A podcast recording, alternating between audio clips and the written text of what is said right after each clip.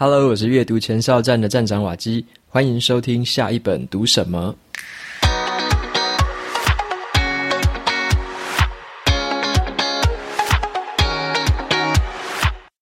今天我想要跟大家分享的这本书，它的书名叫做《顺势沟通》。好，那这本书顾名思义，在谈的是沟通嘛，所以今天的节目里面呢，我就来跟大家分享这本书里面说，透过沟通达成共识，还有处理情绪的四个招式，让我们可以就是一句话说到对方的心坎里，不消耗自己太多的情绪，可以掌握自己的沟通优势。然后出版社呢，有赞助我们两本的抽奖证书，所以有兴趣参加抽奖的朋友，可以到节目资讯栏里面点到部落格文章，拉到最底下，你输入 email 就可以参加这本书的抽奖。另外呢，要跟大家更新一个资讯，就是瓦基有一个新的身份了，我最近成为了揪音好书这个服务的主编。那本集节目就是由 Press Play Academy 赞助播出，要介绍揪音好书这个服务。揪音好书是由这个 YouTuber 啾啾鞋所创办的一个说书服务，每一集呢都是用十分钟的时间来把一本书的重点跟精华浓缩整理，然后说给你听。所以呢，你只要戴上耳机就可以聆听一本好书。这个服务的说书类型是非常的多元，包含了自我成长，还有逻辑思考、职场的工作跟这个商业理财、心理的励志跟这个家庭亲子。甚至呢，还有人文社科跟自然科普，你可以听到来自各个领域的说书人。除了我之外呢，还会有像啾啾鞋、像是乌喵，以及呢这个生鲜时书的创办人尾鱼，还有刘轩等其他的一些重量级的说书人，都会在这个说书服务里面来挑选出他们的精选好书，并且浓缩这个观点和重点整理起来。每个月呢，这个揪音好书都会更新超过十多本的好书。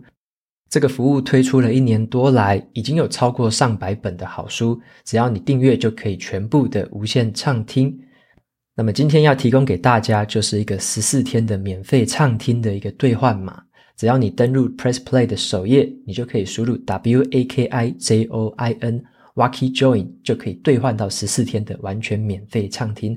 那你现在这个兑换的话，我之后在六月的时候还会推出一个特别的礼物，那只有现在兑换成功的人在六月的时候还可以领取到那一个新的礼物，所以也鼓励大家，如果你对这个服务有兴趣，想要听更多的说书的话，这个服务绝对值得你去尝试看看。那么你或许会好奇啊，就是诶，瓦基在这个 JOIN 好书也要推出这个说书服务了，那会不会影响到下一本读什么的这个说书呢？那答案是不会有任何的影响，就是我一样会在下一本读什么每个礼拜推出两本的免费说书。可是呢，我在揪音好书每个月也会说三到四本的说书，但是内容是完全跟下一本读什么是不一样的。所以如果你想要再听更多更多不同的这个说书人，还有我的说书的话，就是揪音好书是一个蛮好的选择。那那个服务还有一个特点，就是它的这个每一本书都有文字稿，还有心智图。以及一个给你的小小的挑战的一个行动作业或者一个行动的问题，所以它是一个更全方位的帮助你学习之后，提供给你更多的学习资源的一个服务。而且我成为了主编，就会在选书跟这个说书的内容的品质上面再做进一步的把关。好，所以说希望透过这样的方式，可以提供给更多的朋友有更多的选择。OK，那接下来就回到今天要分享的这本书《顺势沟通》。的这个读后心得的分享。那首先呢，想要问你一下，就是你会觉得沟通是一件苦差事吗？如果说你遇到对方啊是比较和颜悦色的时候，那好像还好，就是还可以沟通。可是如果对方的语气是非常急躁的时候呢？还是说对方带着这个很生气的这个情绪找你要理论的时候呢？你要怎么沟通？或者是你要跟对方讲话的时候，你会觉得对方怎么样都听不懂你说的话，这个时候到底要怎么沟通？好，所以我们需要去应用一些沟通的方法来随机的应变，甚至顺势而为。所以今天要介绍的就是这样的一本谈沟通的书。那么照惯例啊，先介绍一下这本书的作者给大家认识一下。顺势沟通的作者，他是一个沟通表达的培训专家，他的名字叫做张望行。那张望行呢，他有自创的一个简报的方式，就叫做望行流简报。OK，这个望形是得意忘形的那个忘形啊啊，因为他为什么取这个张望行，是因为这个有一个成语叫做得意忘形嘛。那在这个忘形的前面是要先得意的，对不对？那这个得意的意，它的拆开来看，上面是声音的音啊，下面是心脏的心，就是一个音跟心的一个结合。也就是说呢，他期许自己能够忘掉所有的形式。然后去得到对方心中的声音啊，就是得到对方的意，所以他就取了这个后面这个“忘形”这个字，他就把自己叫做张忘形。那我第一次看到这个张忘形他的脸书贴文的时候，那时候我就想说，诶，这个贴文的格式真的是很简单呢，它就是一张图片接着一张图片，那在这个图片上面呢，就是一个黑白的这个图片的插画，加上一句话，所以就是一张小图加上一句话。我就想说，怎么会这么热门？因为它的这个分享数跟按赞数，甚至是留言数都是超级高的。但是我就觉得，诶，虽虽然很简单，可是却一张图接着一张图看完。他的发文有时候都是几十张图，甚至到上百张图。可是你就觉得你可以把它一张一张的读完。所以我就很佩服他说，可以用这么简单的呈现方式，就跟这么多的网友达到这么好的这个强烈的共鸣。那在这本新书里面啊，他就把他这样子一个沟通的秘诀倾囊相授哈，整理在这本书里面。那他在这本书里面呢，比较主要的是以他个人的经验来出发。他把平常啊，在生活当中，在他经营这个脸书社群的时候，甚至有时候啊，会跟这个网友哦互相的比战，他有时候也会觉得劳心劳力了。可是他就把这样的一个经验全部汇整起来，写成了一个沟通的法则。那在书里面呢，就会谈到关于沟通的一个界限，以及呢，你要怎么样去处理双方的情绪，甚至啊，你面对这种不同特质的人，应该要采取怎样的应变方式。那我觉得这本书它是比较偏向于说，把他的沟通心法为最主要的部分，然后它再结合一些生活当中的实战技巧。所以我觉得算是一个他用跟我们读者对话的方式啦，就是你读的时候会觉得很白话文，但是你会觉得他就一步一步的带着你在跟你对话的方式，很浅显易懂的把他想要讲的这个沟通的原理讲到我们的心里面。那就像他在书里面有说一句话，我觉得讲得很好。他说：“沟通就是为了建立有意义的关系，表达呢就是为了传递有价值的讯息。”那所以我觉得这本书它就是用一个蛮流畅好懂的方式，然后呢教我们怎么样去沟通的一本书。那在接下来的节目呢，我跟大家分享两件事情。第一个是怎么样的有效达成共识，那第二个就是如何去处理这个对方在沟通时候的一个情绪。首先呢，我先来讲一下说怎么样有效达成共识哈。这个谈到沟通啊，它其实呢，就是你要去倾听，但你也要会表达，这是一个双方互相交流的一个过程。但是最终的目标是什么？你们必须要有共识，而且要达到彼此都期望的目标嘛，这样沟通才会有它的效果。那你可能会以为说，这个沟通的重点好像就是要快点的说服别人，或者说呢，要快点把自己想要讲的话全部说完。或者是说要加强自己的谈判技巧啊，跟协商技巧，可以取得先机。那这样的心态是比较像是求速效的啦，就是求速度、求快速见效。那看起来好像会让自己快点达到目标哦，把你想要的话说完了，然后呢，快点让别人可以相信你，然后用一个很主动、很强烈的方式，想要达到你的沟通成果。但实际上呢，这样子太过速成的一个效果，往往会让双方付出更多的时间跟精力在弥补后面的事情，最后就是绕了一大圈才达成原本你们要达成的目标啊，或者是更差的，可能你沟通完之后还达成不了你们的目标。所以作者他就提醒了说，沟通的力量是来自于我们的理解跟选择，而不是说话的技巧。OK，所以他在这本书里面呢，针对技巧的部分都会特别去提醒你的心态。跟你的对于这个沟通方式的理解，必须要先建立好，你才去求技巧。所以他也认为说，这个沟通的重点，并不在于说你要加大自己的沟通力道啊，或者用一些很艰深的技巧，还是说要很心机的去跟人家讲话，好，而是要朝着一个角度去思考，就叫做你要去降低成本啊。好，什么是降低成本？因为你要达成一个目标，像商业模式来说好了，你要达成一个目标，你可以加码嘛，你可以加加码投资金进去，加派人力进去，你可以加码。可是另外一个达成目标的方式是，你可以把你的成本降低啊，把你的阻力减少，这样双方呢就自然而然更容易达成目标。所以接下来跟大家分享这个四个降低成本的这个方法。那我就用这个带领一个团队的方式来跟大家说明，可能会更好理解一些。第一个是我们要去降低这个时间的成本，好，透过沟通去降低时间的成本。你可以想象一下，你要把一个任务啊交代给你的下属去执行的时候，如果这个时候你没有把你的目标跟他沟通清楚的时候，会发生什么事情？有可能你的下属忙了半天，结果呢，跟你要的东西完全不一样，这就是一个没有效果的沟通嘛，因为你浪费了彼此的时间。好，那好的沟通是怎样？虽然你可能需要多说一些话，你可能需要多描述的清楚一点，把目标跟他说的清楚一点，可是长远下来，你可能会节省更多的时间成本。好，你现在花的一点点的时间，你可能会节省之后他还要弥补的那些时间。那第二个就是说，你也可以去试着去降低一个叫做价值的成本，好，降低价值成本，好，例如说什么，你这次要交办下属的这个任务啊，你觉得它的品质非常的重要，你会希望说下子做呃下属做出一个很有品质的成品出来，因为你想要让客户感觉到物超所值。但是啊，这个时候如果你没有把你的目标跟这个下属去传达清楚的话，他可能没有 catch 到说这一次的品质非常重要啊，你要让客户感觉到物超所值。他如果没有就是 catch 到这个点的话，可能就马马虎虎的做出一个跟普通时候做出来的东西一样，就做出了一个很普通的结果。结果呢，你后来一看，发现这个根本不是你要的，哇，那怎么办？你又这个价值的这个成本又消耗掉了，你又必须花更多的时间来弥补你原本想要让客户感到的这个感觉。那第三个的话是，好的沟通呢，其实也可以降低情绪上面的成本。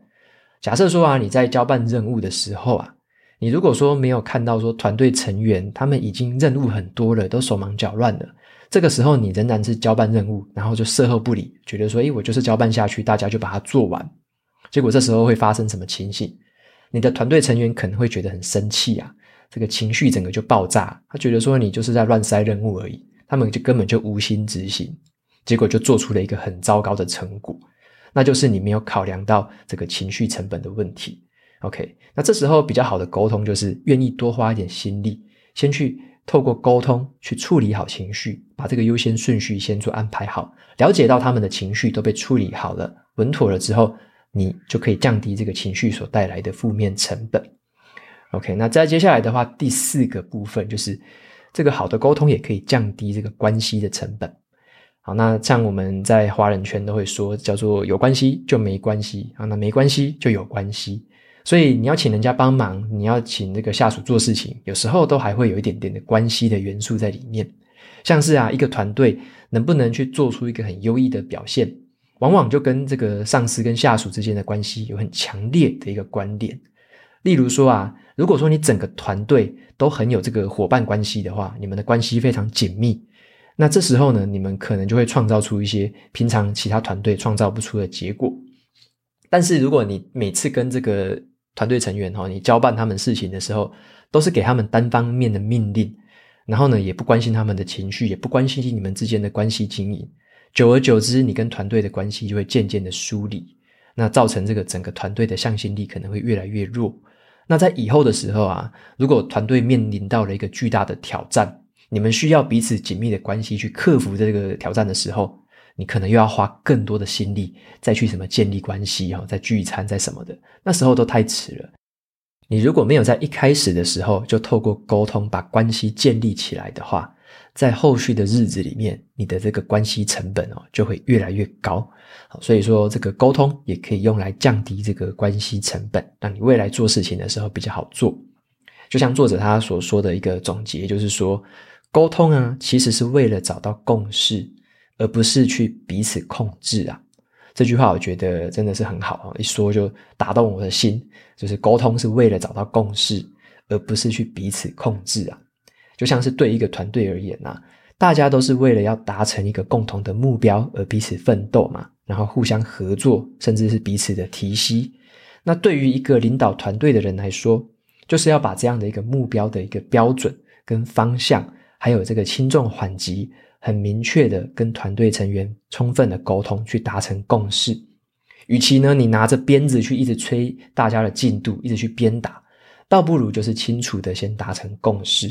这才是一个有效的沟通。它可以降低很多初期的成本，甚至是减少很多你之后还要弥补的一些心力。OK，所以第一个就是跟大家分享的就是怎么样哦，透过沟通去达成这个共识的几个方法。那再来的话，要跟大家分享的第二个部分是怎么样去处理在沟通的时候啊。你的对方如果有一些情绪的时候，你要怎么沟通？好，因为我们有时候跟这个对方在沟通的时候啊，他可能会有喜怒哀乐不同的情绪嘛。那你能够怎么做呢？你要不变应万变吗？还是说你要调整自己呢？那我就以自己当例子好了。我其实以前在沟通的时候啊，我会比较偏向于这个理性跟冷静的方式。就是无论对方的情绪是怎么样啊，我就是比较抽离的样子，我就是显得很冷、很理性、很冷静。对方不不管是什么情绪，我都这样子。但是在这本书里面，我觉得读一读之后，作者有稍微改变我的一些看法，就是告诉我说，呃，不一定是要用完全的理性跟冷静去处理事情。像他在书里面就说了一句话，他说，在对话当中啊，去保持理性啊，虽然是很重要的。但并不是说你要全身散发出一种理性跟冷静的气场啦，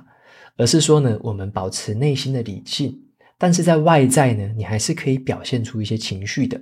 好，具体来说该怎么做呢？会有四个不同的方法。第一个要分享的是，如果你的对方呢，他是表现出很快乐的情绪的时候，你该怎么样去应对？怎么跟他沟通？好，那作者他就说了，对方快乐的时候。你的处理方式就是要认同。如果对方是带着一个很快乐的心情啊，跟你分享说：“诶，那个哪一边有一个新的美食很好吃。”虽然你的心里可能会觉得：“诶，我不喜欢那个美食啊。”可是呢，你仍然可以跟他这么说，你可以认同他的情绪，你可以告诉他说：“哇，听起来很棒诶，感觉你去吃的体验是很好的。”然后呢，你可能在对对方说的话产生很浓厚的兴趣，你可以问他说。那那个东西到底是什么特色，让你念念不忘啊？这个方法就是你认同了对方的快乐，同时你也对他产生兴趣，你这样才能不断的推进新的话题嘛。OK，那再来的话，要分享第二个沟通的方式是处理这个忧伤的时候要怎么做。好，如果你的对方这是一个很忧伤的态度，在跟你诉苦的时候，你要怎么做？好，作者他就说了，处理忧伤的时候要用缓冲。当对方就是跟你诉苦的时候，你不要说很冷冰冰的就回答他说：“人生就是这样嘛，啊，没有什么好抱怨的。”如果你这样讲的话，在对方的耳朵里面听起来会非常的刺耳。那比较好的做法是什么？就是说我感觉哦，你一定超委屈的。你要先让对方接受到说你已经接受到他的情绪啦，然后呢，你再给对方一些缓冲，让他把这个情绪慢慢的平复下来。让他知道说，你有感受到他的这个委屈，你有感受到他的忧伤。接下来冷静之后，两个人呢，再渐渐的聚焦到你们真正想要解决的事情上面。好，这就是第二个方式，就是处理忧伤的时候要缓冲。那再来第三个是，如果你在沟通的对方呢，他很愤怒，他表达出一个很生气、暴跳如雷的这个情绪的话，你该怎么处理？好，那面对这种在气头上的人呢？如果你碰到他的时候，你就对他说：“冷静一点啦，你这么凶干嘛？”如果你对他这样讲，你就是叫他冷静什么的，这听了之后，他一定是非常不爽的，可能会更加的生气。反而呢，我们要转一个角度来想哦，我们可以先去搞清楚，他这么生气到底是为了要获得什么结果？好，他想要获得什么结果？你可以问他说：“我感觉到你现在是很生气啊，但是我可以怎么样帮你呢？”好，那你这样的一个讲话方式，就可以表达出来说，你跟他是站在同一边的，甚至你想要协助去解决他的一些问题啊，让他去思考说该怎么解决这件事情，你就可以让他在原本很很生气的这种高涨的情绪之下，稍微缓解下来，知道说哦，你要帮我，那你可以帮我什么？甚至是说，我们可以一起怎么解决这件事情？这个时候才会是比较理性跟有建设性的这样的讨论。OK，所以处理愤怒的时候，你要先了解对方要的到底是什么结果，然后再进行这个处理。最后呢，第四个是怎么样去处理焦虑？OK，当对方很焦虑的时候，该怎么做？好，什么是焦虑呢？就是对方可能会跟你说，他可能想要做一件事情，可是他又担心这个，又担心那个。其实这都是因为内心的不确定性啊，啊，他会觉得说好不安全啊，很不确定。这个时候，如果你叫对方说：“哎呀，你真的想太多了啦，不要乱想了，不要胡思乱想了。”你这样跟他讲的话，他可能会觉得，你真的没有懂他，诶，他就是他就是在胡思乱想啊。然后你就叫他不要想，不要想。那这时候我们怎么做比较好？我们可以哦，透过行动的方式来缓解他的焦焦虑。好，什么意思呢？你可以就问他说：“你现在这么焦虑，是在哪一个环节卡住了呢？”好，在做这件事情，你可能会觉得很焦虑，可是你在哪一个环节卡住了？接下来我们可以做什么东西？先试试看，踏出一小步呢？好，你让他先回到比较冷静的情绪下去想哪一个环节卡住了。我们只要陪伴他去厘清那一些他在担忧的环节，等到他开始很理性的去分析之后。他就会慢慢的看清楚他到底是什么东西卡住，他会更有信心的去做出接下来这个一步一步的选择。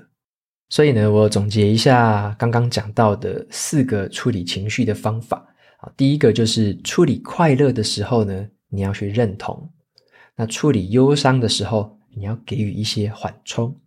那处理愤怒的时候，你要先了解对方到底要什么结果；那处理焦虑的时候，你要带着对方行动，好，所以这四个处理情绪的方式，仔细看的话，你就会发现，它就是先处理心情，再处理事情。OK，先处理好心情，再处理好事情。那我发现说，这个作者啊，他在书里面谈到这个部分的时候了，他都强调的是，你要先让对方知道说，你有接收到他的情绪，你至少要有先接收到哦。然后才依据他不同的情绪状况做出不同的回复。OK，那这边也要注意的一点是说，你接收到对方的情绪，并不代表说你要跟他一起陷入那一个情绪里面，而是你发挥了一种有点像是共呃同理心或者这种共感的一个方式哦，让他知道说，诶，我们的频率对上了，我们彼此的感受是有对上的，然后才切换到理性的头脑去思考下一步要做什么。所以沟通就很像是在打桌球一样啊，就是对方打来的球哦，你要回得回去，这样有来有回的这个球赛才是精彩的一个球赛。OK，所以这就是呃沟通上面哦，去处理对方情绪的这四个不同的方法。那最后来总结一下这本书吧。我在读这本书的时候呢，其实也一直在回想起之前有读过的另外一本，叫做《如何改变一个人》。好，如何改变一个人那一本书。让我读到最后的一个感触就是说，我们啊，其实永远无法改变什么人啊，没有办法改变别人。我们能够先改变的就是自己而已。那我们改变自己，是改变了说，我们可以用一些方法来降低对方哦，他们要面临改变的时候的一些阻力。我们是降低那些阻力。那降低那些阻力之后，对方他可能会。自呃自愿的或自然而然的采取改变，好，所以说有时候那些掌控权是在我们自己手上了，我们自己要先做出适当的改变，好，对方才有可能改变。那对于这本书的沟通来说啊，我自己的这个联想就是说，我们不要去靠着什么三寸不烂之舌啊，去说服别人啊，或者说去强迫别人接受自己的想法啊，去用这个主动的这种方式啊，强势的方式去改变别人。这种方式通常会得到反效果，反而呢，是我们可以改变自己的心态，我们可以先愿意说去接收、去理解对方的这个特质，去理解对方的情绪，了解之后呢，等到我们把彼此的这个桥梁建立起来之后，产生了信任，这个时候你的沟通才会更有效果，才更有效的去沟通你们之间的共识，可以怎么样的一起解决这个问题。OK，所以说在这本书的后半段，我觉得还有一个地方很实用的，我今天没有特别讲，但是它是一个很实用的一个技巧。这本书呢，因为作者张望行本身哈，他就是讲这个沟通方法的这个讲师，那有一套方法叫做 DISC，D-I-S-C，好，这四个字分别是四个英文字的缩写，叫做支配、影响、跟稳定，还有谨慎。好，这四个东西就是人格特质啊，支配、影响、跟稳定、谨慎。好，那你面对这个不同的这种人格特质，或者是在不同的情况下展现出不同人格特质的人，你必须要先了解说，要用什么方式、什么跟方法跟他沟通最有效果。所以呢，了解对方是什么特质，进一步的去调整自己，适应到对方的节奏上面。这个时候呢，你的沟通会是最有效果的。所以我也认为说，沟通其实没有所谓的这种一招打天下哦，没有说这种事情，沟通不会一招打天下的。你面对到不同的情境、不同的对方的性质，你必须要用不同的方式去应对。这就有点像是顺势而为啦，所以我也觉得作者取这本书的名字“顺势沟通”就是在讲这件事情。OK，我们要顺势而为，有时候会因人而异。那这个方法其实我之前在公司里面有受到一些培训，也是有类似的方法，就是你要怎么样去带领团队，你要怎么样对应你的下属，你不能用一个招式去对全部的人，你必须要对不同特质的人采取不同的方法去指导，或者说呢，去跟他们合作。所以这个就是呃比较比较简单的分类方法，分成四个象限哦，四个方式，用 DISC 的方法去讲说怎么样跟不同人格特质的人沟通。好，那这个除了沟通之外，在带领啊，在合作啊，在彼此的协调上面，其实都非常的有用。所以说，我们要试着去调整自己面对不同情境之下的时候的反应的能力。OK，那最后的话，我就蛮喜欢作者，他也是用这个发球跟接球的方式来描述沟通。他说呢，在沟通当中啊，我们并不是要去改变对方啦，而是去接触对方的球，并且找到对方最喜欢的方式，跟他有来有往。那么这个意思也就是说，如果你要跟对方沟通的话，是要顺着对方的特质来调整一下沟通的方式。好，但是你如果说你知道自己的特质是什么，你要做事情的时候，你是可以顺着自己的特质去做事情的。所以对自己的话，你可以顺着特质做事情；但是你要对别人的时候，你要去顺着别人的特质来调整沟通的方式。好，这就是今天这本书《顺势沟通》的这个分享，是一本很浅显易懂、非常白话的一本书。好，里面有非常多生活上面的案例，推荐给大家。好，那今天一样在最后来念一下 Apple Podcast 上面的五星评论。第一个听众是 Maple Wu 八六，好，他留言的内容是优质频道推推五星推荐，好，非常感谢 Maple Wu 的留言。那第二位听众叫做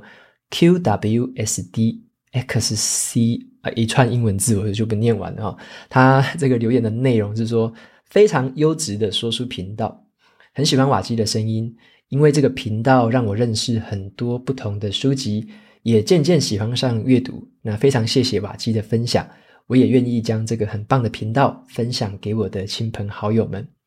OK，非常谢谢这位听众的留言。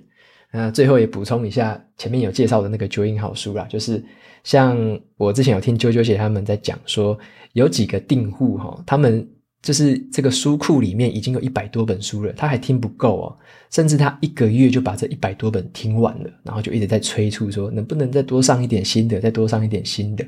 然后这就让我想到之前这个下一本读什么，也有听众告诉我说，他一下子就把这一百多集听完了，叫我说，哎，能不能一个礼呃一个礼拜再多出一点这个集数出来，让他可以听。我就说哦，这个真的是有点困难了哦。那现在如果说你听下一本读什么觉得不过瘾，你想要再听更多的话，那在九音好书里面，你除了可以听到我说的额外那几本书之外，你还可以听到其他说书人说的书哦。所以说，有真的听不过瘾的朋友，你还想要再听的，那么九音好书就是你的另外一个很好的选择。好，里面还有一些免费版本的可以收听，如果你有兴趣，都可以去试试看。那用我的优惠码的话，你就可以收到这个十四天可以免费收听的这个优惠。